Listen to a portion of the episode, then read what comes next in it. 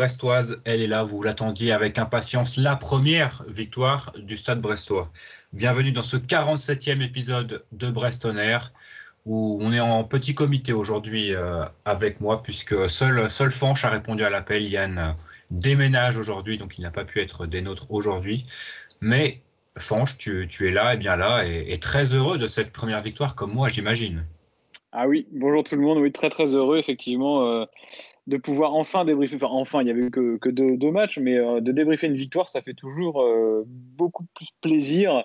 Et c'est euh, avec davantage de plaisir, effectivement, qu'on commence un podcast comme ça. Exactement, et comme l'année dernière, c'est la troisième journée qui, qui, termine gagnante. La première victoire donc, de la saison, on, voit aussi plus ou moins que les, les, chiffres du podcast sont meilleurs quand, quand le Stade Brestois gagne, ce qui est plutôt logique. Hein. J'imagine que quand Brest gagne, on a envie de, Stade Brestois pendant la semaine. Donc euh, voilà, on est là pour, euh, pour assasier cette envie, cette faim. Et donc on va essayer de le faire euh, le mieux possible. Donc on va, voilà, comme, comme d'habitude, un podcast traditionnel, on va dire, on va revenir sur la, sur la victoire de Brest à Dijon. Donc c'était dimanche dans le bien nommé Gaston Gérard. Victoire 2 buts à 0. Quelques news évidemment qui fera la transition entre donc le, débrief et la présentation du prochain match. Et quel prochain match? C'est le premier, euh, c'est la première date qu'on avait cochée sur le calendrier. C'est le premier derby de la saison. Il y en aura quand même pas mal cette saison. Ce sera donc Brest-Lorient. Brest-Lorient évidemment que tout le monde attend et il y aura évidemment une personne de ce podcast qui sera au stade. Donc, euh, comme euh, contre Marseille, on pourra avoir des avis divergents. Ça, ça, avait été le cas en tout cas contre Marseille. Donc, euh, voilà, c'est toujours peut-être intéressant d'avoir différents points de vue sur, sur une même rencontre. Mais évidemment, on commence directement par ce Dijon-Brest.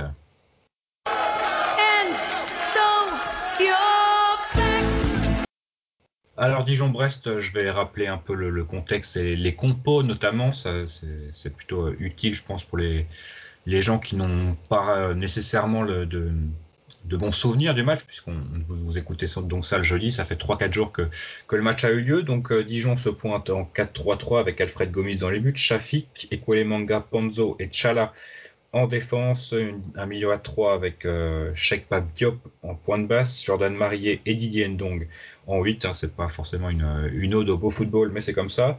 Dina Mbimbe à droite, le Roumain Dobré à gauche et le jeune Ryan Philippe qui, était titulaire en pointe pour sa première en Ligue 1. Merci à Stéphane Jobard pour ce petit cadeau.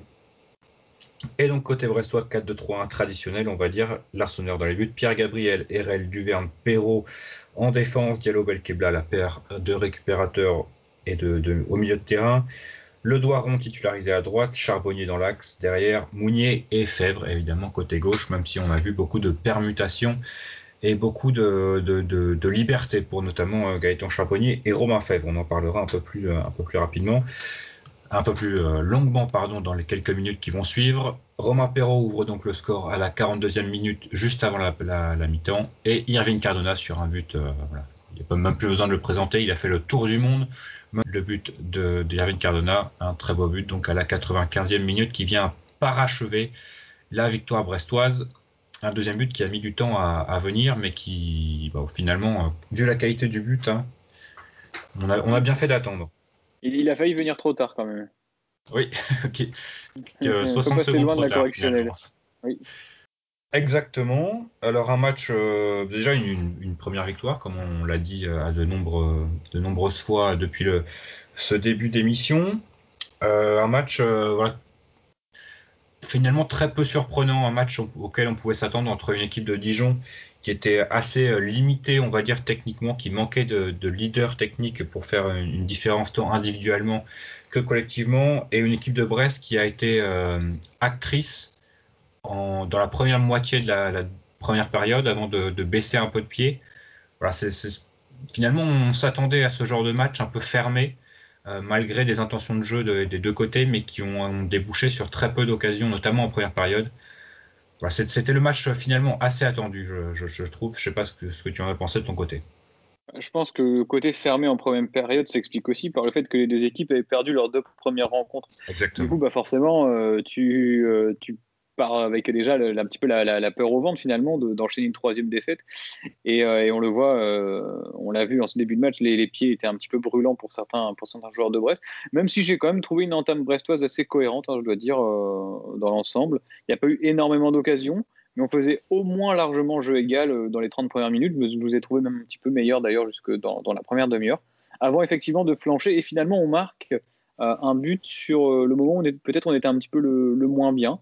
Et euh, juste avant la mi-temps, c'était vraiment le meilleur moment au niveau de la confiance et pour assommer l'adversaire. Exactement. Autant la semaine dernière, j'avais dit que c'était peut-être le pire moment parce qu'on n'avait pas eu l'occasion d'appuyer là où ça faisait mal côté Marseille. Voilà, la mi-temps était venue un peu exactement casser le rythme. Autant là, c'était vraiment le, meilleur le moment et ça a plutôt répondu à la, maxime que comme quoi euh, marquer avant le, la mi-temps est le meilleur moment pour, euh, pour, pour ouvrir le score. C'était vraiment le cas. Là, on a senti des Dijonais euh, assez groggy après l'entame de, cette deuxième mi-temps. Euh, il y avait eu quelques changements aussi tactiques puisqu'ils sont, passés, il me semble, en 4-4-2 avec la très belle entrée de, Roger Assalé hein, euh, et de, de, Célina, l'autre recrue euh, dijonnaise de, cette semaine. Et c'est à ce moment-là que, Brest a vraiment pris le, dessus technique, notamment au milieu de terrain avec, euh, un bateau cul, avec un Mbok qui a fait une, très belle rentrée euh, à la mi-temps. Et à partir de, de, de l'expulsion, hein, l'expulsion selon moi assez logique de, d'Assalé, on a vraiment pris le dessus, le dessus sur Dijon. Et on n'a plus concédé une occasion jusqu'à cette 94e minute et on en a eu une, belle ribambelle sans pouvoir euh, faire, le, faire le break, qui est, euh, ce que l'entraîneur regrettait en conférence de presse à juste titre.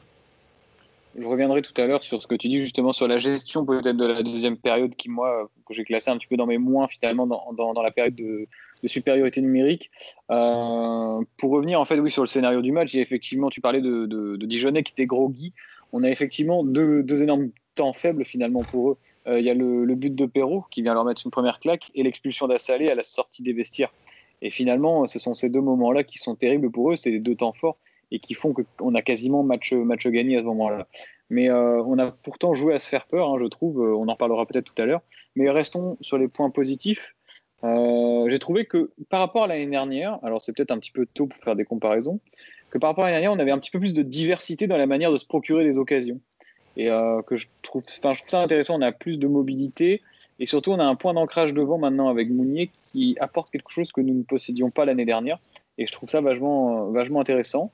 Et également au niveau des réjouissances, alors c'est à tempérer hein, tout ce que je dis évidemment par rapport au, fait que Dijon euh, ben, ce soit vraiment pas un adversaire de très grand, de très haut niveau pour l'instant, parce qu'il nous ont montré était assez inquiétant. Mais on a également une solidité défensive qui est en progrès. Et je pense que la charnière Duverne et Rel euh, peut être complémentaire et plutôt prometteuse. Après, je sais pas ce que tu en penses à ce niveau-là. J'ai trouvé un bloc globalement brestois cohérent, pas flamboyant, mais euh, avec euh, voilà, des, bases de, travail qui sont assez solides après ce match. On en avait entrevu quelques-unes après le match de Marseille. Et là, la réaction a été intéressante. Effectivement, tu ouvres un point très pertinent, comme à ton habitude, mon cher Fanche, puisque c'était donc la première fois que euh, Olivier Dalloglio pouvait aligner sa défense, pas uniquement défense centrale, mais défense à 4 qui ressemble à celle qui, devrait être euh, celle titulaire. Alors pas pour les prochaines semaines puisque donc euh, Ronald Pierre Gabriel s'est blessé, euh, visiblement c'est un claquage. Euh, donc ce serait voilà 3-4 semaines je dirais pour pour Pierre Gabriel.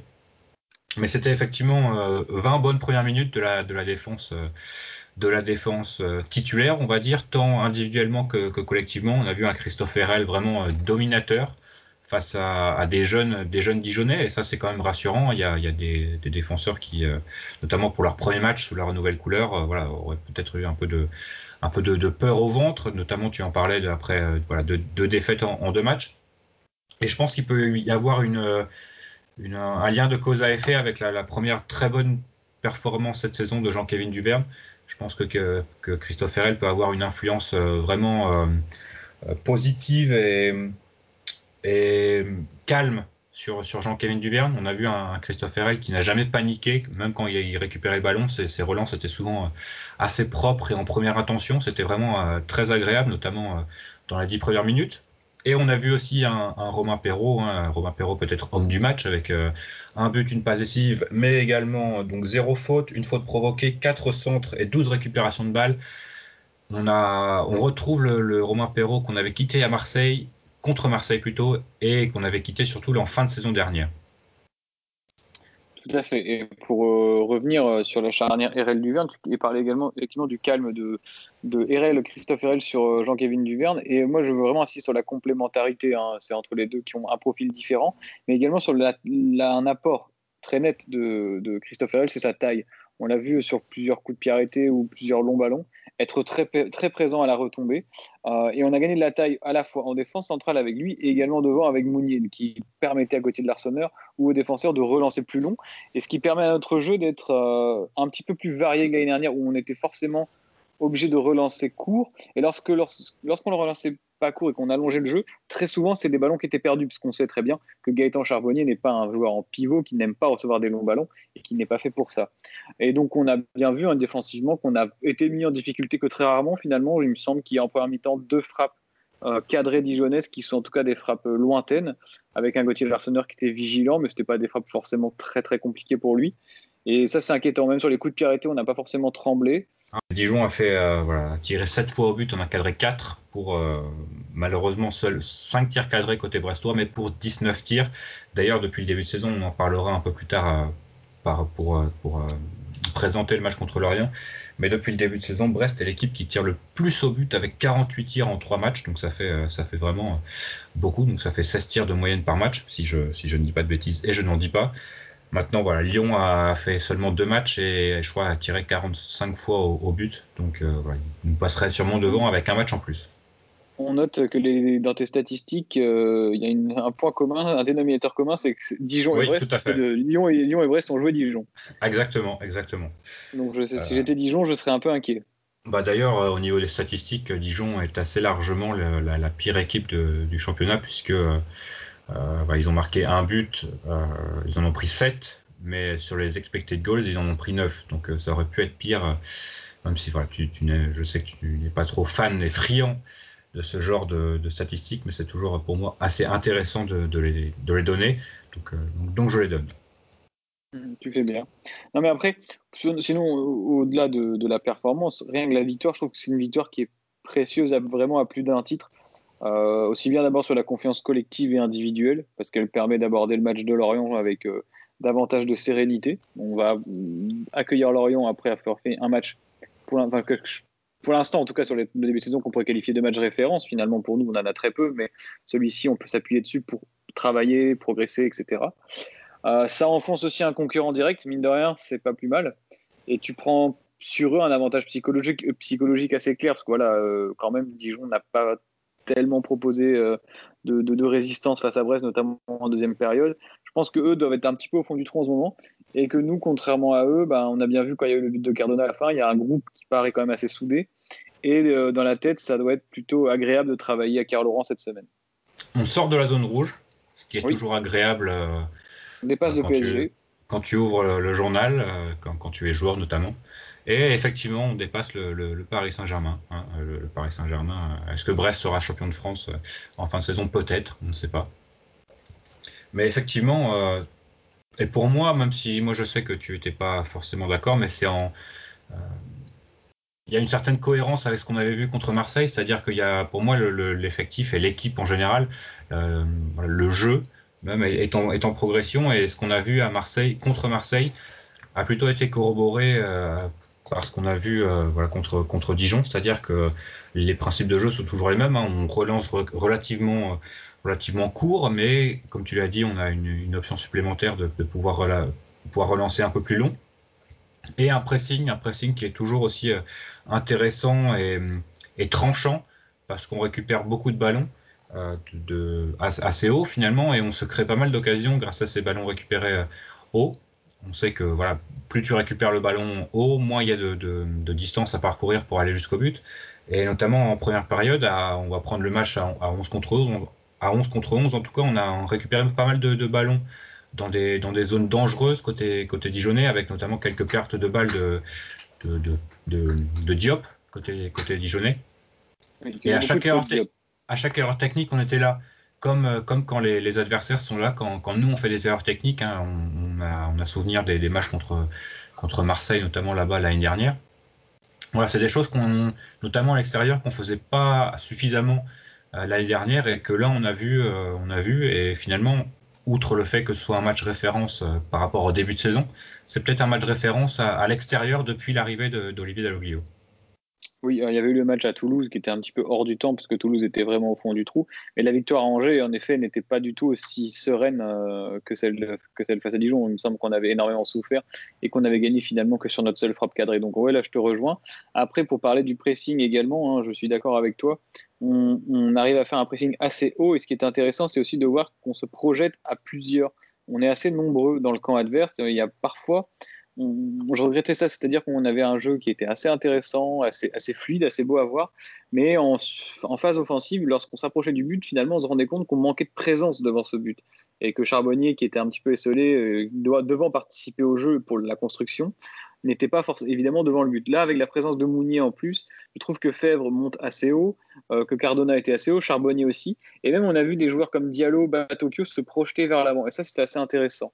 Et au-delà de, du pressing, on peut noter que même, même lorsqu'il y a des remplacements, c'est-à-dire avec Belkebla qui sort, remplacé par euh, Batokyo, lorsque Mbog rentre, d'ailleurs une, bonne rentrée j'ai trouvé, bah, les principes de jeu perdurent, restent les mêmes, et on a une cohérence globale sur l'effectif, pas vraiment sur le 11 titulaire, mais sur le groupe dans son ensemble. Et je trouve que c'est important pour une équipe qui joue le maintien de voir que bah, les principes de jeu sont, sont admis par, par tous, aussi bien titulaires que remplaçants. Et ce qui est agréable dans le pressing également, c'est que vraiment tout le monde s'y est mis. Vraiment tout le monde a récupéré des ballons, que ce soit des, charbonniers qui, qui voilà, il fait peut-être pas nécessairement les courses, mais il met le pied, euh, voilà, il met la pointe du pied pour récupérer le ballon. Romain Fèvre l'a fait pas mal. Même Steve Mounier, euh, je trouvais plus mobile que ce qui avait pu être euh, être vendu par euh, par certains observateurs de de, ou de Montpellier. voilà, c'était vraiment une performance du, du, pressing voilà, offensif, on va dire, qui était euh, très satisfaisante avec vraiment tout le monde qui s'y mettait. Hein. Voilà, le, doigt rond, pour le coup, euh, si on a euh, une chose à ne qu'on ne peut pas lui reprocher, c'est son implication et, et sa, sa débauche d'énergie. Après, voilà, dans, l'utilisation du ballon, c'est un peu plus compliqué, mais on va dire que, que c'est normal. Mais d'une façon générale, voilà, c'est vraiment agréable, comme tu dis, de, de, voir que tout le monde adhère au, au, projet et que tout le monde semble prendre du plaisir dans, dans cette équipe. Et généralement, quand tu prends du plaisir sur le terrain, les résultats, ou en tout cas le, jeu qui en découle, est beaucoup plus euh, euh, productif en occasion de but. Et d'ailleurs, depuis le début de saison, Brest est la quatrième équipe qui se crée le, plus d'occasions euh, après Lyon, Lens et Rennes. oui, bah, c'est des, des, chiffres qui sont plutôt encourageants, d'autant plus que je pense qu'il y a moyen de faire encore mieux avec cette équipe et de progresser, notamment dans l'utilisation du ballon. Je trouve que par moment, euh, on garde un petit peu trop longtemps le ballon dans les pieds, on joue pas assez vite alors qu'il y a des décalages, des choses qui pourraient être faites. Alors évidemment, c'est pas simple, hein, c'est plus facile à dire devant sa télé, mais des joueurs comme Diallo, parfois, ça a 2, 3, 4 touches alors que c'est pas forcément nécessaire. Il y a des bons appels de balles, il faudrait peut-être les servir un petit peu plus tôt. Et parfois également des passes en retrait euh, que je trouve un petit peu contre-productives. Alors je sais qu'il faut pas toujours jouer, enfin voilà, que jouer vers l'avant tout le temps de manière verticale, c'est impossible. Mais quelques passes en retrait que je trouve encore un petit peu inutiles parfois, peut-être par manque de confiance aussi. Euh. Mais c'est, dans l'ensemble, ce match à Dijon était plutôt positif.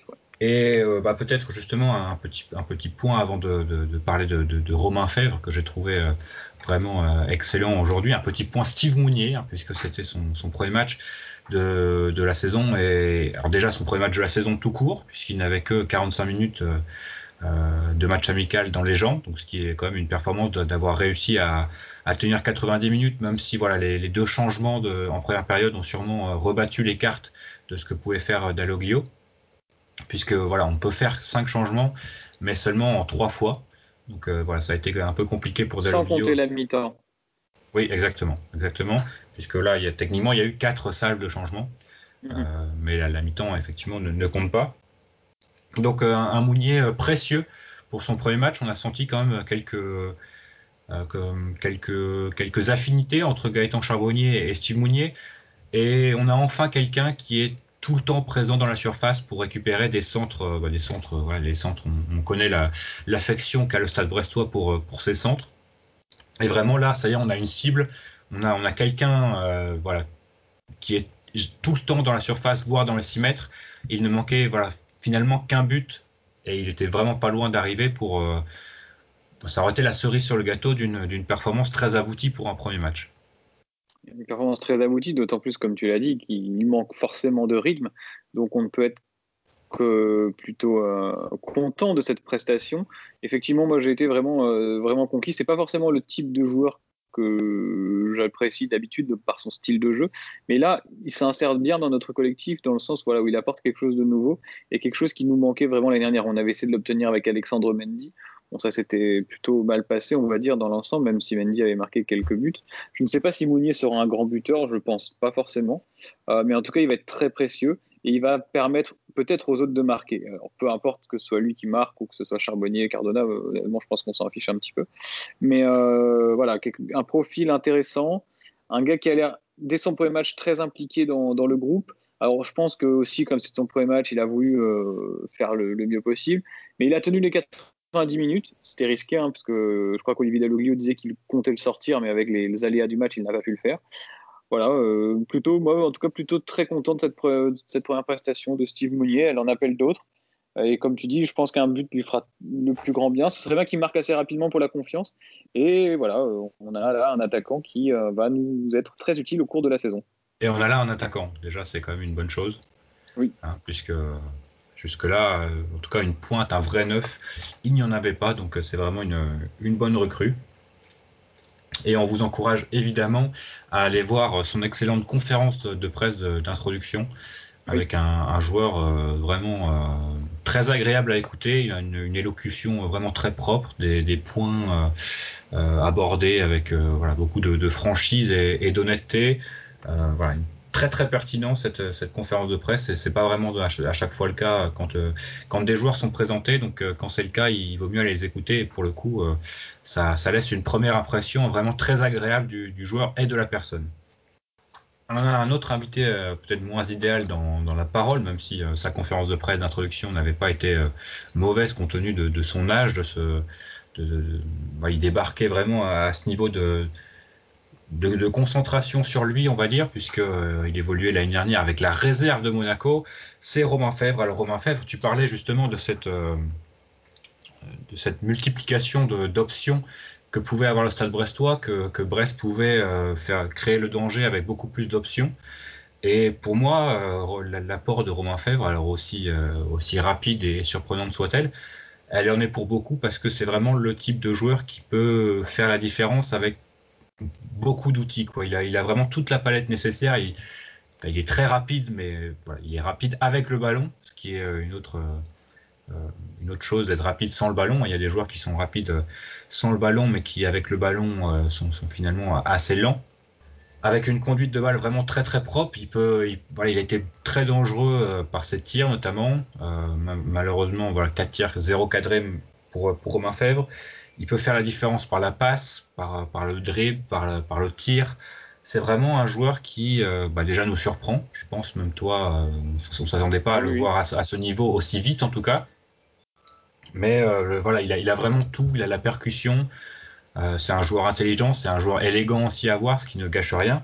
Mais vraiment, on est sur un type, un type de profil, genre comme je l'ai réclamé un peu, c'est-à-dire Thomasson, je pense qu'il a les, capacités déjà de faire le lien entre le milieu et l'attaque. Euh, il a pas mal de liberté dans son jeu actuellement. Il s'est procuré tant contre Marseille que contre, Dijon pas mal d'occasions. Voilà, il peut, je pense, terminer là. Alors peut-être pas cette année, mais dans son potentiel, en tout cas, faire une saison à 8-10 buts. Et ça, c'est quelque chose qui, nous manquait.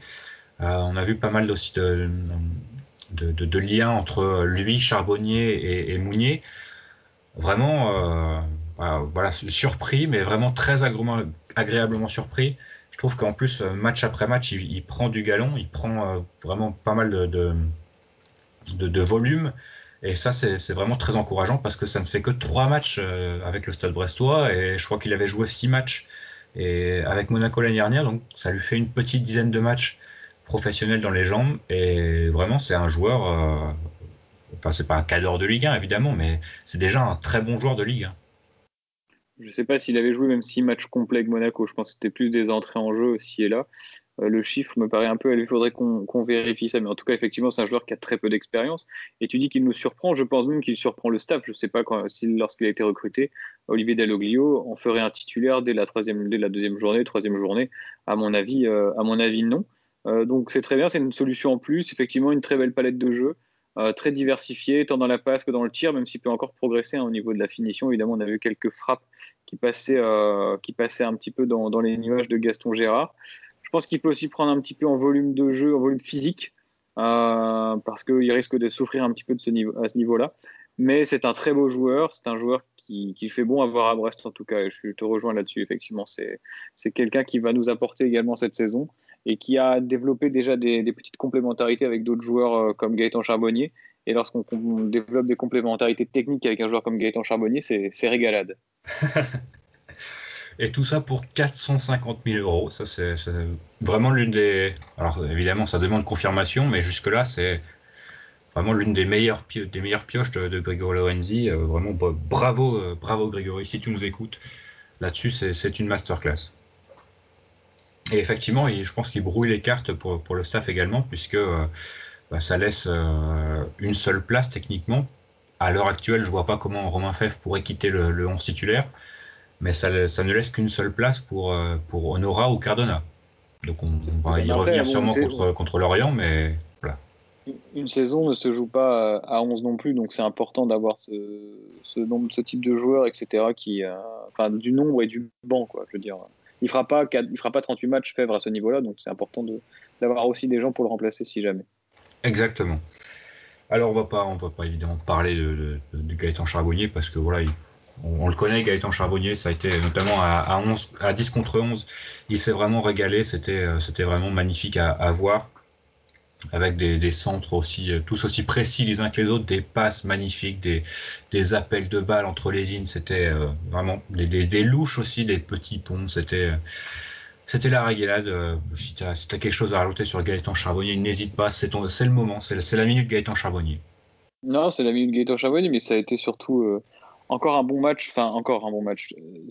Hormis la finition contre Marseille, il avait été plutôt bon aussi. Mais là, vraiment, il, il a été très bon. Et euh, en fait, il n'a pas vraiment de poste défini. Gaëtan Charbonnier, il se balade. Et maintenant, Gamounier, je pense qu'il est plus libre de se balader comme il veut. Et ça, c'est vachement bien, vachement intéressant. Donc euh, je, pense qu'il sera plus à l'aise cette saison en ayant peut-être moins, cette pression de devoir marquer le but. Parce que l'année dernière, il était attendu comme le buteur finalement, après ses 27 buts en Ligue 2. Cette année, il aura moins ce rôle-là. Et je pense que le fait d'être euh, déchargé de ses, fonctions de buteur, ça va lui faire le plus grand bien. Exactement, tu, as tout dit. Est-ce que tu as tout dit sur Dijon également? Enfin, sur le, sur le match en général? Non, euh, je veux juste revenir quand même sur la période de, supériorité numérique que j'ai trouvé alors intéressante parce qu'on a proposé de, belles phases de jeu, mais quand même assez euh, gérée de manière non satisfaisante, dans le sens où euh, on aurait pu quand même perdre très gros sur la barre des manga à la 94e. Et on aurait dû se mettre à l'abri avant, vraiment, on aurait vraiment dû se mettre à l'abri avant. Et je trouve que le deuxième but, alors c'est peut-être faire le rabat-joie ou le perfectionnisme, je ne sais pas, arrive un petit peu trop tard. Cette fois-ci, ça passe mais il faudrait pas qu'à l'avenir on commette ce genre d'erreur. Et deuxième point, c'est là, bah, c'est les blessés, quoi. C'est Belkebla et Père Gabriel. Alors Belkebla, visiblement, c'est une grosse béquille euh, qui sera sans doute euh, guérie, si ce n'est pour l'Orient, en tout cas pour le match d'Angers dans, dans 10 jours. Et en, tout, en revanche, prenez le Pierre Gabriel qui lui va manquer donc certainement trois matchs, hein, c'est-à-dire Lorient, Angers et Monaco. Et après, il y a une trêve internationale, donc euh, il devrait manquer trois matchs. C'est dommage. Même si Fossourier n'a pas été mauvais lorsqu'il est entré en jeu, je trouve que Pierre Gabriel montait un petit peu en puissance, faisait un début de match assez intéressant. Et sinon, pour revenir sur le match euh, en lui-même et la composition, moi je trouve que par contre le Doiron, même si effectivement il est dans l'esprit, il donne de la bonne volonté, etc., je trouve que c'est un point faible en tout cas dans le 11 du Stade Brestois. Après voilà, je pense que c'était plutôt une sanction pour, euh, Cardona et voilà, malheureusement Honora était absent. Donc euh, je pense que voilà, c'était plus un message qu'il voulait faire passer plutôt qu'une solution euh, vraiment à, long terme. C'est sûr, mais c'est quand même assez dangereux de faire ça, sachant qu'on avait déjà deux défaites, qu'on jouait chez un concurrent direct. Il fallait oser. Oui, c'est vrai. Au final, bon, ça se passe bien avec une, passe décisive hein, de Jérémy Ledoiron sur un, sur un contrôle manqué, mais ça, ça compte quand même, hein, visiblement, puisque euh, voilà, à voir si la, si la LFP qui est assez strict au niveau des, des, passes décisives, euh, la comptabilisera. Mais techniquement, c'est une passe décisive. Donc il pourra, enfin, il pourra le mettre dans son CV au moins une passive en, en Ligue 1, c'est plus que nous déjà. Hein. c'est ce que j'allais dire, c'est de plus que nous. Euh, alors bonne nouvelle également puisque euh, donc euh, si Dijon n'élève pas son niveau de jeu, je pense qu'il y a déjà une place dans la charrette. Maintenant, ils ont recruté pas mal ces derniers jours, donc il va falloir attendre que que ces joueurs s'adaptent à la Ligue 1, s'adaptent à leur nouveau coéquipier. Exactement, voilà. Donc on a on a fait le tour sur ce sur ce Brest Dijon. une première victoire, c'est agréable. On, a parlé avec avec joie, dans la bonne humeur dans l'allégresse. Voilà, c'est magnifique. On, vive, vivement la prochaine, hein, dès la semaine prochaine, évidemment.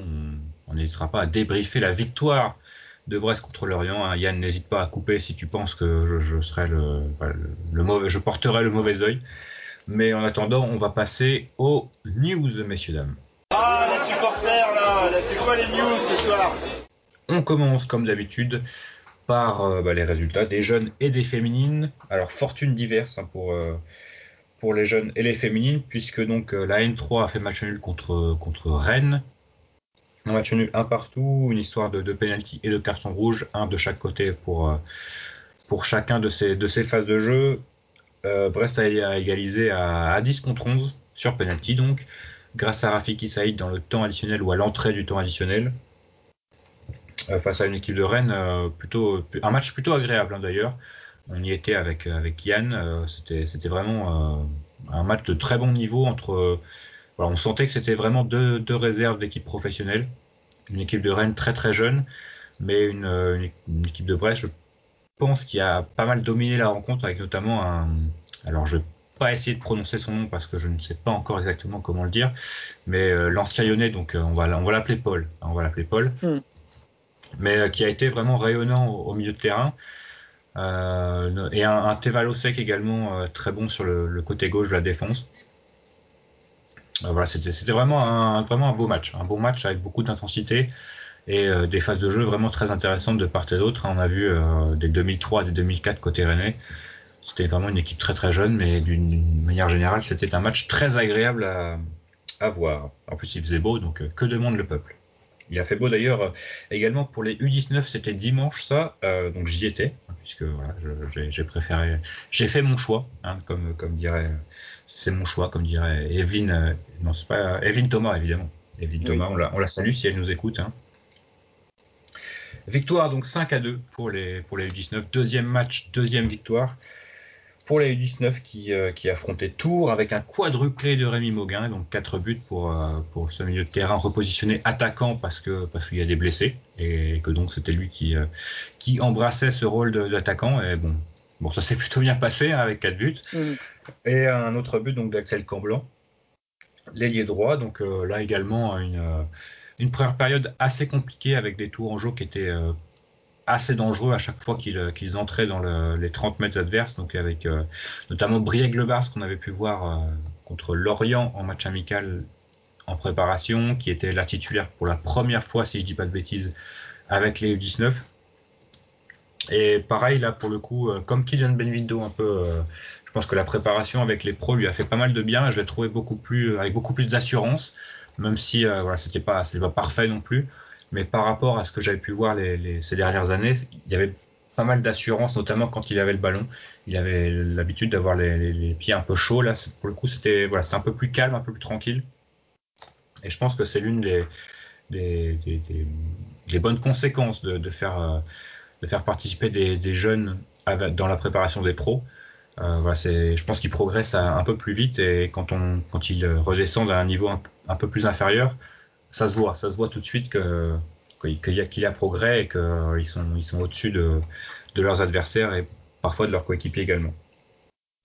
Et en deuxième période, donc ça a été, euh, il y avait 2-1 pour tour à la mi-temps, donc euh, Brest remporte la deuxième période 4 à 0. Euh, c'était vraiment, c'était vraiment magnifique. Hein, pour le coup, il y avait beaucoup de, phases de jeu très intéressantes, une équipe qui va très vite vers l'avant avec un, j'en parlais un peu plus tôt, euh, de, Simon Lebras, vraiment brillant. Hein. C'est un, jeune joueur qui a été présélectionné avec l'équipe de France U17 qui n'a malheureusement pas été sélectionné. Mais c'est un meneur de jeu vraiment très brillant. Un, 2004, donc c'est un U17 qui est surclassé actuellement en U19. On va attendre de le voir contre des, centres de formation professionnelle, parce que Tours a perdu depuis qu'ils sont descendus, je ne sais plus si c'est en N2 ou en N3. Mais d'une façon générale, c'est vraiment un, meneur de jeu très agréable, qui voit le jeu avant tout le monde. Deux passes décisives pour lui contre Tours je vous encourage à aller voir cette équipe U19 qui est vraiment très enthousiasmante. Ils se déplaceront, bah, justement, on en parlait à, Rennes samedi pour un premier gros test après donc euh, deux matchs et, deux victoires. Les U17, eux, ont perdu à Vannes 2-0.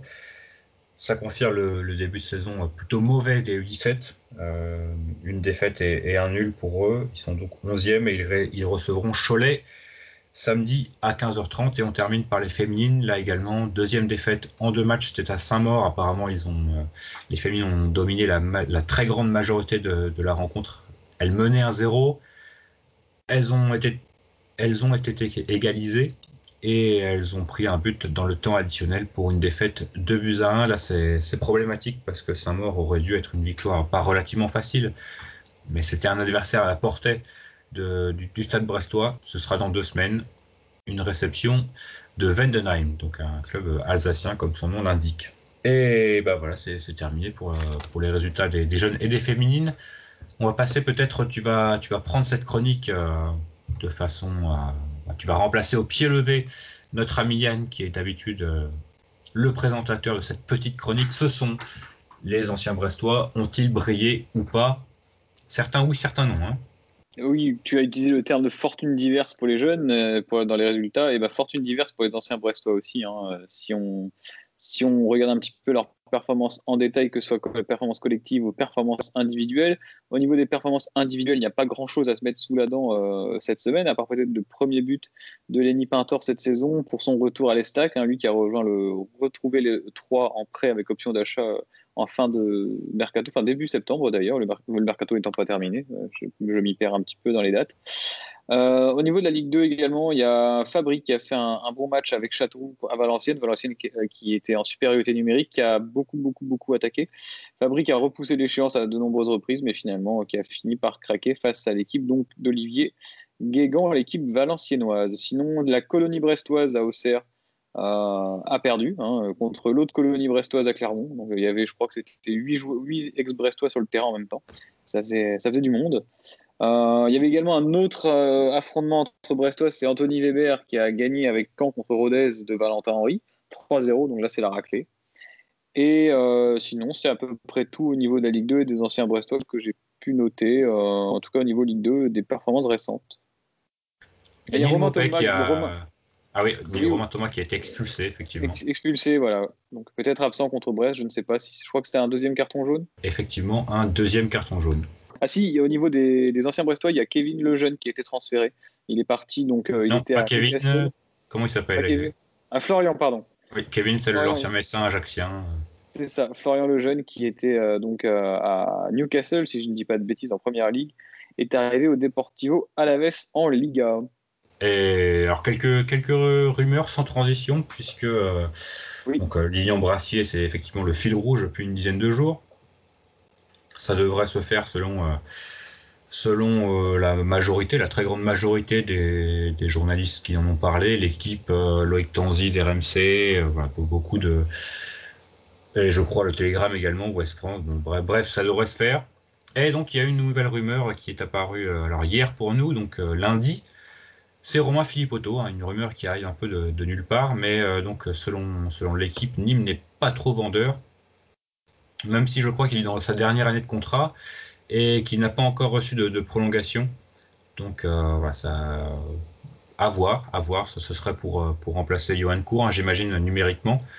Et voilà, je ne sais pas ce que tu en penses, mais un joueur de Ligue 1 qui n'a pas de très bons souvenirs à Francis Leblé, hein, puisque tu as notamment partagé sa magnifique Panenka quand il était à Auxerre et qu'il était venu à, Francis Leblé. Mais un, joueur, euh, un joueur correct de Ligue 1, on va dire. C'est ça, je pense qu'en fait, euh, il remplacerait numériquement euh, Johan Cour. C'est un petit peu un profil similaire, pas un très grand joueur au niveau de la taille, peut-être assez rapide, milieu gauche. Je pense qu'il a sensiblement le même âge que, Johan Cour aussi. Hein, voilà.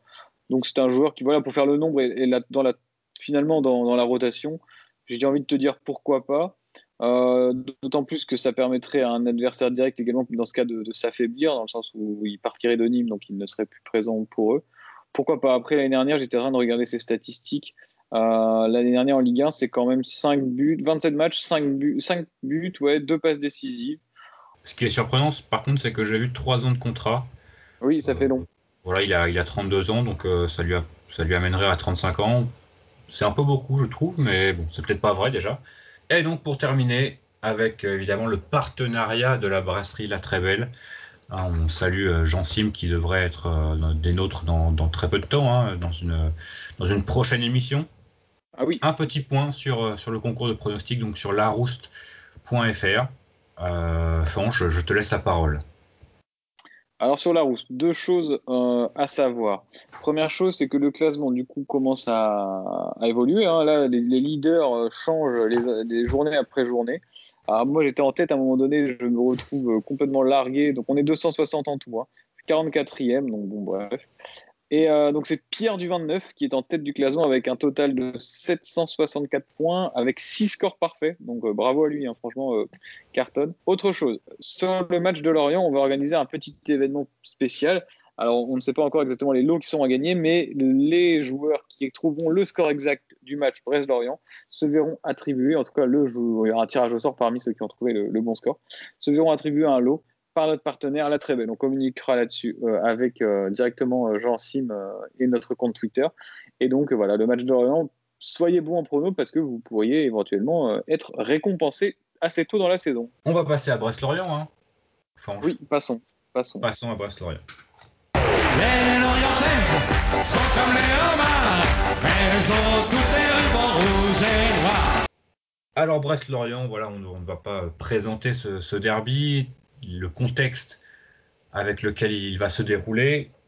Mais avant, d'en parler, euh, au moins côté brestois, on va en parler côté l'orienté, puisque Yann, Yann qui est quand même très productif malgré son absence de ce podcast cette semaine, il sera, il sera quand même un peu là dans nos cœurs, dans nos cœurs et, dans sa voix également, puisqu'il a, il s'est, euh, entretenu avec Arnaud Huchet, donc euh, qui est journaliste de West France, qui suit au quotidien le FC Lorient. Malheureusement, on n'a pas trouvé de supporters lorientais.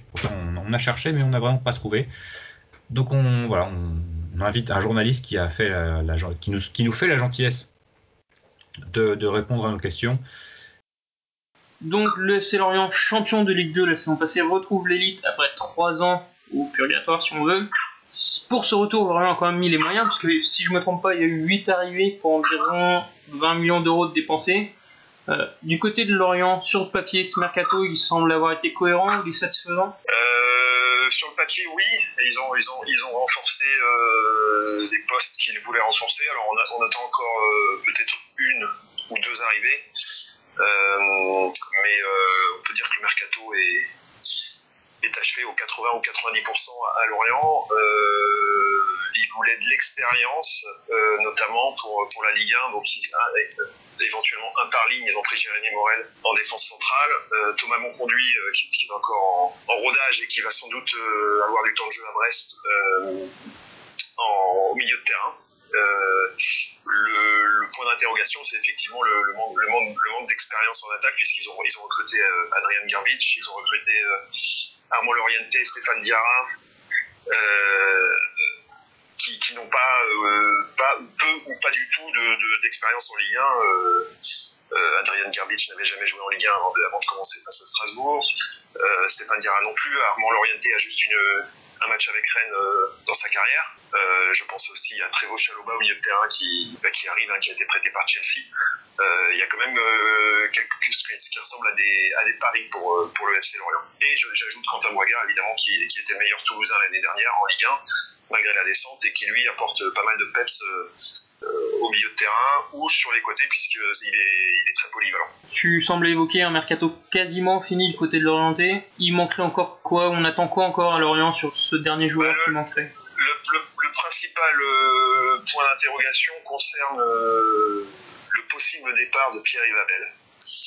Euh, qui est peut-être arrivé au bout de quelque chose à Lorient, euh, qui n'a pas qui n'a pas sa place de titulaire assuré en Ligue 1 et qui a quand même de très bonnes stats euh, depuis trois ans en Ligue 2. Donc euh, si Lorient Pierre Hamel, puisque ça peut être le cas. Je pense que Lorient recrutera un attaquant. Sur le plan défensif, tout est à peu près réglé du côté de Lorient avec un effectif quand même assez stable. Oui, bah, il y a Vincent Le Goff, évidemment l'inamovible Vincent Le Goff. Euh, qui est très peu blessé, qui enchaîne les matchs, euh, qui a fait une bonne saison de Ligue 2 l'année dernière. Euh, mais là, la marche est évidemment haute en Ligue 1. Alors, il, connaît cette division. Hein. Il, il, a pratiqué avec Lorient. Vincent Le Goff, c'est un bon contre-attaquant, donc offensivement, il n'y a pas trop de soucis. Mais là, on s'est rendu compte sur les trois premiers matchs que voilà, c'est il faut qu'il hausse son niveau sur la hargne et le, marquage de ses, de adversaires. Charnière centrale, Julien Laporte, Jérémy Morel, qui, est dans le dur aussi depuis le début de la saison. Euh, et puis euh, Mendes à droite, qui, lui aussi a de très bonnes qualités contre-attaquant euh, et qui apprend, euh, qui apprend à ce niveau également. Voilà le, le quatuor en place. mais il va falloir effectivement hausser le niveau puisque Lorient a, encaissé a encaissé 3 euh, et, 3 et 2, 5 et 1, 6, 6 buts en 3 matchs depuis le, début de la saison. Et justement, tu évoques ces trois premiers matchs, au-delà du fait que Lorient ait concédé 6 euh, buts, l'impression générale qui se dégage, c'est quoi? C'est positif? C'est plutôt inquiétant? Ouais, les deux premiers matchs, alors le Strasbourg, été bien. Euh, ils, ont, ils étaient menés à la mi-temps, mais ils, ont fait une première mi-temps plutôt cohérente et une très bonne deuxième mi-temps. Le, principal point d'interrogation, évidemment, c'était l'état physique de l'adversaire hein, qui a été touché par le coronavirus et qui, a, qui avait euh, entre 5 et 10 joueurs euh, sur le flanc pendant un moment et la plupart ne jouaient pas à Lorient. Euh, donc voilà, c'était un match, c'était une, victoire très bonne à prendre évidemment, mais quelle en est la, valeur, ça on ne le savait pas vraiment sur le coup. Saint-Etienne, Lorient n'a pas été ridicule, mais a été complètement absent offensivement. Manque de, poids devant. Et Lens, c'est beaucoup plus inquiétant puisque euh, il y avait vraiment une classe d'écart euh, entre les deux équipes, alors que ce sont les deux promus de, de Ligue 1. Lorient, Lens avait plus de, plus de jus, plus de, était plus agressif, était mieux tactiquement. Et les Lorientais ont semblé perdus, très en retard dans les duels. D'ailleurs, ils ont pris beaucoup de cartons jaunes. Euh, loin, euh, loin, loin des adversaires au moment des phases de construction euh. Enfin, c'était assez, assez déroutant et le score est plutôt flatteur pour Lorient. Lorient a perdu 3-2 à la maison. Ça, aurait pu faire 5-1, 5-2 sans, sans, aucun souci puisque Lens a, a manqué pas mal d'occasions. Mais malgré ce dernier match, il y a quand même des points positifs, des secteurs forts qui se dégagent pour l'instant ou c'est encore l'inconnu comme ça peut être dans certaines équipes comme Metz, Dijon? C'est tôt encore. Euh une des satisfactions, si on peut appeler ça une satisfaction, c'est le, sens du but d'Adrien Garbage qui, s'est affirmé sur les, premiers matchs, notamment contre Lens, il a, voilà, il a, une occasion, il la met tout de suite au fond, il, provoque euh, presque un penalty. Euh, on a revu les images, ça, ça, peut, bien siffler, mais euh, Monsieur Petit n'a pas, décidé de siffler, donc on le voit peu, mais quand on le voit, voilà, il, il est là, il avait provoqué un penalty et marqué un penalty contre Strasbourg aussi il, est plutôt présent. Le reste, euh, écoutez, euh, euh, c'est pas, c'est pas, c'est pas fantastique. Hein. À part si Quentin Boigard est, est, pas mal dans, dans, son, comme je vous le disais tout à l'heure, dans l'énergie qu'il apporte. Et puis sinon, je vous dis derrière, c'est moyen. milieu de terrain axial, c'est assez problématique aussi puisque bah, les, les Lensois se, se sont régalés dans cette zone-là dimanche dernier. Euh, donc il y a pas, il y a plus de plus de doutes après le dernier match que de, satisfaction. Tu évoques justement le cas d'Adrian Kirbic. On va pas forcément revenir sur tout l'imbroglio de cet été, hein. été le gros dossier. Mais est-ce que cette affaire-là peut faire que ce week-end on aura peut-être plus qu'un derby? Ah bah je pense que ça va pimenter, oui. Oui, oui, oui, puisque l'affaire a été euh, quand même euh, euh, très très médiatisée et très suivie. Il y a eu un peu de chambrage par la suite, donc je pense que oui, oui, ça va, ça va ajouter du piment. Euh, après, le paramètre important, c'est que le match se déroule euh, avec une jauge très réduite. Donc euh, c'est peut-être la chance de, Lorient et de Garbage sur ce match pour, voilà, pour pas que ça, ça s'envenime trop. Mais justement, aujourd'hui, Lorient et Stade Brestois sont à égalité de points. Tu sembles quand même dire que Lorient reste sur une performance très inquiétante. Ça va être quoi les ambitions de Lorient ce week-end? Ça va être peut-être devenir se rassurer un peu, assurer un match nul, ou effectivement le côté derby va prendre le dessus et Lorient vient pour gagner? Oh, L'un n'est pas incompatible avec l'autre. Hein. Euh, jouer un derby n'empêche pas de, de vouloir faire un nul ou de le gagner. Euh, je pense qu'ils vont vouloir se rassurer. Ils vont, je pense qu'ils vont resserrer un peu les rangs. Euh, et puis euh, aller, chercher des certitudes. Euh, donc je ne m'attends pas euh, à voir un Lorient ultra offensif et voilà qui, qui va, beaucoup pousser. Je, pense que après je peux me tromper, hein, mais on aura peut-être un Lorient un peu plus un peu plus aux, aguets et, peut-être euh, procéder sur des, attaques rapides ou des choses comme ça. Mais Encore une fois, je ne suis pas l'entraîneur et on n'est pas dimanche, donc euh, on ne peut pas savoir ce, qui, ce que Christophe Pellissier prépare pour le moment. Et justement, Mais il y, aura, il y aura- il y aura forcément euh, une, un besoin de- de- d'aller chercher des certitudes, notamment défensivement. et justement euh, sur, sur cette logique-là, est-ce que tu penses qu'il y a un joueur du côté brestois que les Laurentais vont vraiment devoir surveiller, un joueur dont le profil peut faire très mal à Lorient? Bah, on a vu, euh, c'est l'un de vos joueurs a, a marqué un début de la, de la décennie euh, ce week-end à, à Dijon. Euh, Cardona, euh, voilà, ce, genre de but pour l'avancante, c'est- formidable, ça, donne beaucoup de confiance et, c'est un joueur assez remarquable. Forcément que euh, avec les, soucis défensifs qu'a Lorient en ce moment, ils, sont sur, sur, sur leur garde pour, le- pour surveiller ce, buteur à qui je crois il faut, faut laisser aucun espace, aucune marge de manœuvre pour, dans la surface. De réparation. Euh, et puis bah, il y avait a le souvenir, je sais pas s'il va jouer, hein, mais euh, souvenir de Gaëtan Charbonnier qui avait été aussi euh, fantastique il y a deux ans là contre, contre Lorient en Ligue 2. Mais le talent doit être, là, donc s'il joue, voilà, il y, a, il avait certains Lorientais, euh, certains dans l'équipe, je pense à Le Moine, je pense à Le Goff, qui étaient déjà présents il y a deux ans, donc ils, connaissent le talent du joueur et forcément qu'ils s'en ils s'en méfient. Et à l'inverse, peut-être s'il y a un joueur que les Brestois devraient surveiller ce match-là, quelqu'un qui, serait peut-être surmotivé pour ce derby, ce serait qui? Ils sont tous euh, surmotivés. Euh, ils sont tous surmotivés. Bah, je, dire c'est facile, hein, mais euh, Adrien Garbic, voilà, qui a, mis deux buts en trois matchs. Encore une fois, qu'on voit pas énormément dans le jeu, mais qui est, qui est, qui est assez chirurgical dès qu'il s'agit d'agir dans la surface.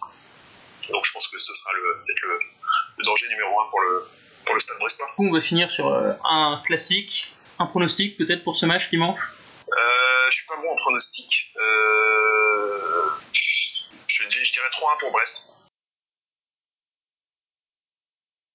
Qu'est-ce que, d'ailleurs, toi, qu'est-ce que, qu'est-ce que ça t'inspire ce, ce derby Brest-Lorient, toi, Franche Est-ce que, est-ce qu'on, voilà, ça fait longtemps qu'on n'a pas vu de, de, de Brest-Guingamp. Pendant un certain temps, Brest-Lorient était le seul derby que Brest pouvait, pouvait jouer. Euh, est-ce que tu, bah, est-ce qu'il y a, pour toi aussi, il y a un, l'intensité et l'attente s'accroît en- envers les Brest-Lorient ou tu attends vraiment plus les, les Brest-Guingamp ou, ou les Brest-Rennes? Euh, bah, finalement, les Brest Guingamp, je ne les attends pas parce que ça fait 10 ans qu'on n'en a pas, donc on a quasiment oublié ce que c'était. Euh, ah, pas oublié évidemment, mais on n'a pas eu Guingamp, n'a club de Ligue 2, d'histoire ré- effectivement, c'est important de le signaler, et qui n'est pas prêt de, de changer visiblement, parce que c'est c'est Mhm. pas. Math- Mathias Phaéton a marqué, tiens, pour la deuxième fois euh, pour les anciens Brestois. Ah oui, ah, si, si, ça peut changer, hein, ils peuvent très bien descendre en national. Oui, tout à fait. Mais, euh, mais comment dirais-je Non, les Brest Guingamp, ça- on n'a pas d'histoire récente avec, avec Guingamp. Notre dernier match, c'est euh, la victoire à domicile, enfin, un match à domicile en tout cas. C'est la victoire 2-0 avec le but de, de, de Nolan Roux et euh, de Benoît Soimier contre, contre Guingamp. C'était en 2009 à domicile, ça date.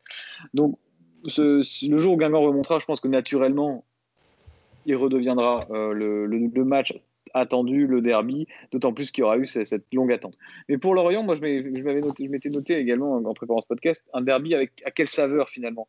Fi- euh, D'un côté, on a le fait de ne pas avoir de supporters de Lorient en, face dans, le parcage, euh, d'avoir un stade Francis Leblé qui sera, on ne sait pas encore, mais en tout cas certainement pas plein.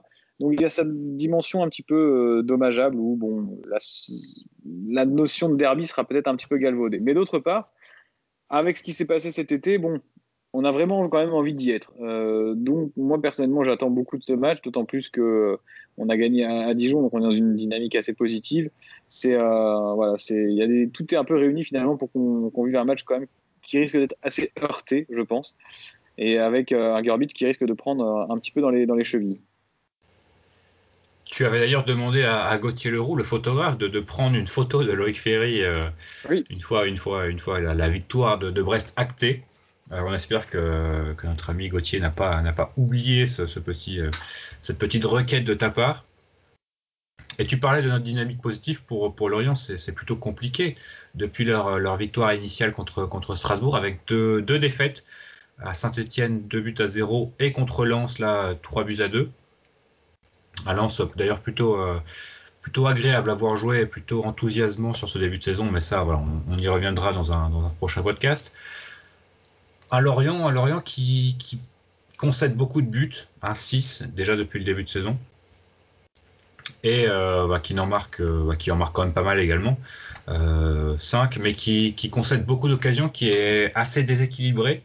Et je pense que ça, ça peut jouer en notre faveur parce que euh, voilà, je pense qu'il va y avoir deux équipes qui vont jouer assez haut si elles gardent leur, leur, euh, leur, leur style de jeu euh, que- qu'elles ont pu montrer depuis le début de saison. Et ça, ça peut, je pense, jouer en notre faveur. Oui, parce que je pense qu'on a plus d'expérience que Lorient à ce niveau.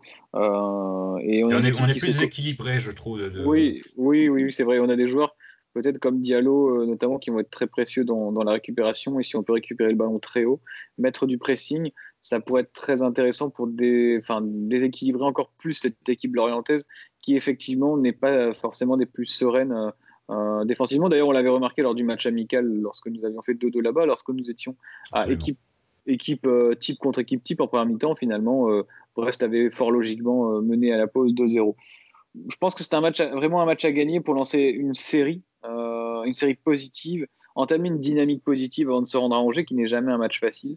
Je pense que voilà, Brest est supérieur à Lorient, à mon sens, euh, en tout cas à ce moment de la saison, même si on a perdu euh, également deux matchs et qu'on a encaissé beaucoup de buts. À mon avis, on est supérieur et on doit le montrer sur le terrain. Euh, je, voilà, on a des joueurs qui vont vouloir prouver, hein, comme Mounier, comme, euh, comme Cardona qui va vouloir certainement confirmer, comme Fev qui est dans de bonnes dispositions. Et cette victoire à Dijon a fait certainement énormément de bien dans les têtes aussi, hein, avant d'affronter Lorient. On sait également qu'on a des joueurs brestois, donc originaires de Brest, que ce soit Brennan Chardonnay, que ce soit Gauthier Larsonneur. Et pour eux, la notion de derby, ça veut dire quelque chose. Donc je pense que dans le vestiaire, pendant la semaine, vont aussi euh, mettre un petit peu de, pas la pression, mais en tout cas vont sensibiliser les nouveaux à ce, à ce genre de derby. Et, euh, voilà. C'est un match à domicile, donc faudra, faudra le gagner. Une équipe de Lorient, euh, comme je l'ai dit, assez déséquilibrée à l'image de, son mercato. Parce qu'ils ont beaucoup investi sur, euh, sur, leur partie, sur la partie offensive de l'équipe, avec bah, on- évidemment Garbage pour 9 millions d'euros, l'orienté, euh, le bien nommé hein, finalement, c'était un peu écrit. Donc il quitte le Stade Rennais pour, pour Lorient pour 3 millions d'euros. Stéphane Diarra, qui est un ailier droit, qui quitte Le Mans pour 2 millions et demi d'euros. Thomas Monconduit, qui est à lui un milieu euh, défensif euh, relayeur, on va dire, pour, pour 2 millions d'euros en provenance d'Amiens. Quentin Boigard, un milieu offensif. Et finalement, défensivement, il n'y a que Jérémy Morel qui est arrivé. Jérémy Morel qui a 36 ans, Jérémy Morel qui n'avance plus. Euh, ouais, c'est pas vraiment une, euh, une recrue de poids, on va dire, pour un, secteur défensif de Lorient qui manque pas mal de qualité. Et je pense qu'on l'a vu notamment contre, contre Lens avec euh, un Julien Laporte qui a été pas mal dépassé par les événements. Et à côté de lui, c'est, alors que si je dis pas de bêtises, c'était, c'était, bah, Jérémy Morel justement. Et moi, pour moi, une, défense centrale Laporte Morel, c'est vraiment assez loin d'une, défense centrale en termes de niveau. Euh, Christophe Herrel, Jean-Kévin Duverne. Idem pour euh, c'est Vincent Le Goff derrière, je crois, à gauche. Je suis, c'était un bon joueur de Ligue 2, mais je ne sais pas s'il arrivera à s'adapter. Pour moi, c'est un petit peu un mec comme Gaëtan Bello, qui est euh, très bon joueur de Ligue 2, mais pourrait atteindre son plafond de verre à ce niveau de la, de la compétition. Après, en revanche, euh, offensivement, c'est quand même pas mal. Hein. Euh, Wissa devant, ça, ça, c'est des joueurs assez, assez costauds. Au milieu de terrain, le moine Marvaux, c'est un petit peu vieux aussi. Hein. Euh, c'est des joueurs qui ont un petit peu d'âge, que ce soit le Moine, Marvaux, Morel, c'est une équipe, bon, effectivement, qui a de l'expérience, qui a des matchs en Ligue 1, mais face à des joueurs comme, qui sont très vifs, hein, comme euh, Ibrahim Diallo notamment, euh, au milieu de terrain, ça peut être à notre avantage. Il y a un joueur peut-être qui est, qui est assez dangereux, c'est Quentin Boigard qui fait plutôt un bon début de saison, replacé un peu plus dans l'axe, alors Oui. qu'à Toulouse il était, il était plutôt ailier gauche. Euh, ce sera un, joueur à suivre parce qu'il est, visiblement assez intéressant dans, ce rôle, dans ce nouveau rôle qui est le sien.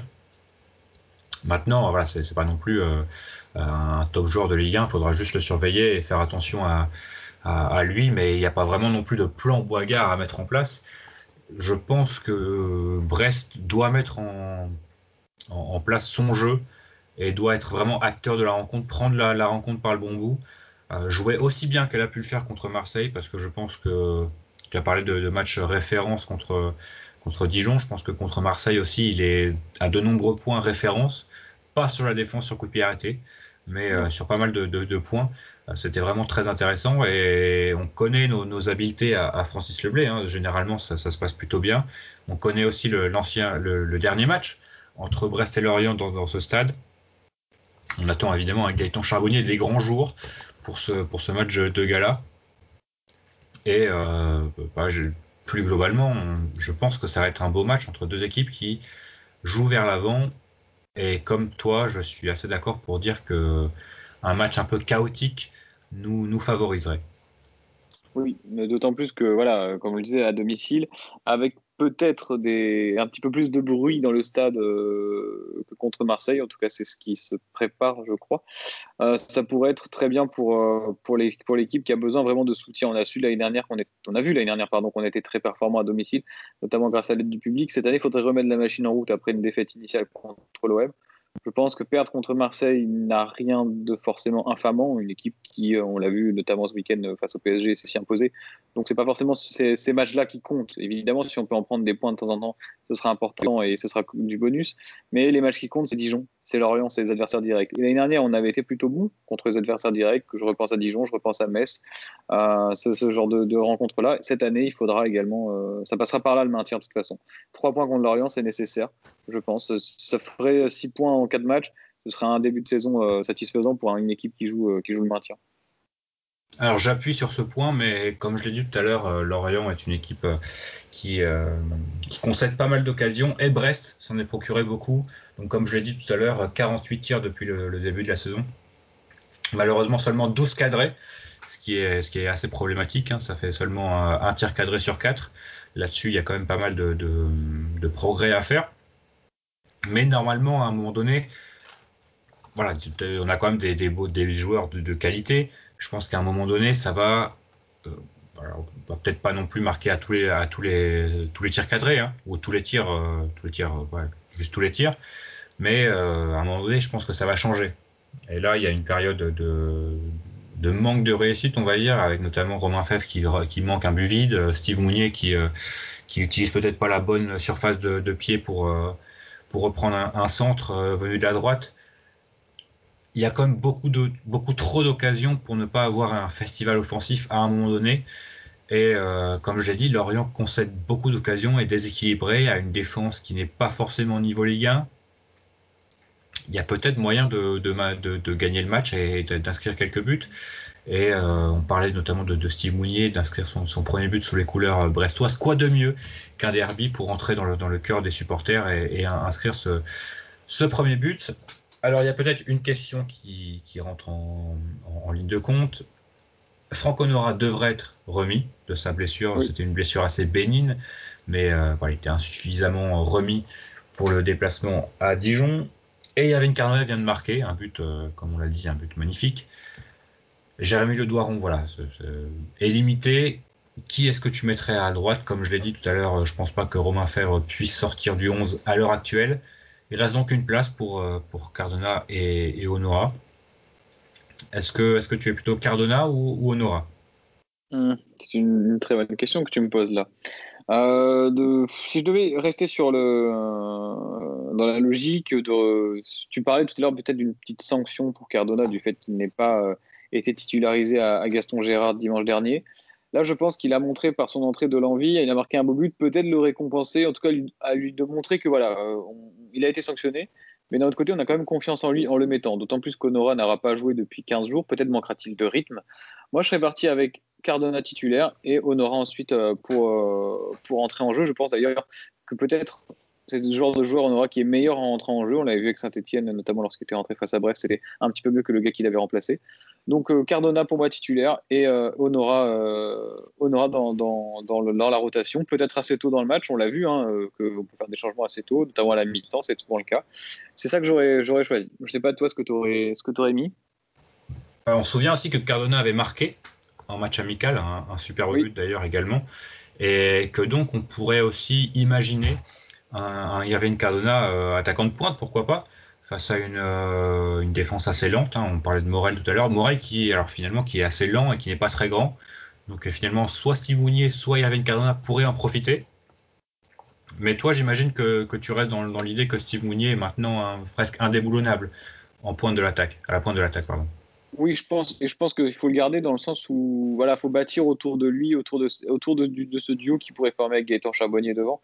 Euh, je pense qu'il faut construire là-dessus. On a un joueur qu'on a recruté qui a coûté un petit peu d'argent quand même et qui va nous apporter, à mon avis, beaucoup. Alors, pas tant dans la, forcément dans la finition, comme je le disais, mais dans notre euh, capacité à se procurer des occasions et être, euh, avoir du poids offensivement finalement. Donc, moi, je garde Mounier en pointe, absolument. Surtout face à des joueurs comme, Laporte, qui est un joueur assez costaud, pas forcément très rapide, qui pourrait du coup contrôler, contrôler Mounier et laisser ensuite des espaces dans la défense pour des joueurs eux plus rapides comme Cardona, comme Fèvre euh, par exemple. Parfait. Euh, une autre question peut-être, c'est au milieu de terrain avec euh, donc Oui. Aris Be- Aris Belkebla. Il devrait être remis. Maintenant, on a vu quand même que ça marchait plutôt bien dans le jeu sans lui, avec des Oui, entrées plutôt euh, plutôt séduisantes de Batokyo et de Mbok. Batokyo qui jouait plutôt sur le côté, en tout cas en deuxième période, il me semble, dans ce qui ressemblait un peu plus à un 4-4-2 qu'un 4-2-3-1. Est-ce que, Belkebla pour toi ça, reste à côté de Diallo ou tu chercherais à mettre quelqu'un d'un peu plus euh, créateur, peut-être pour faire un peu le, lien entre la défense et, le milieu de terrain? Bah, on en parlait justement du fait que Diallo et Belkebla étaient quand même deux joueurs qui se ressemblaient. À l'heure actuelle, Diallo pour moi c'est le premier que je mets sur la feuille de match quasiment, euh, en tout cas au milieu de terrain, donc je ne je ne m'imagine pas me passer de lui. Effectivement, euh, la question se pose, est-ce qu'il faudrait pas changer Aris Belkebla, d'autant plus peut-être qu'il a été un peu fragilisé par sa béquille.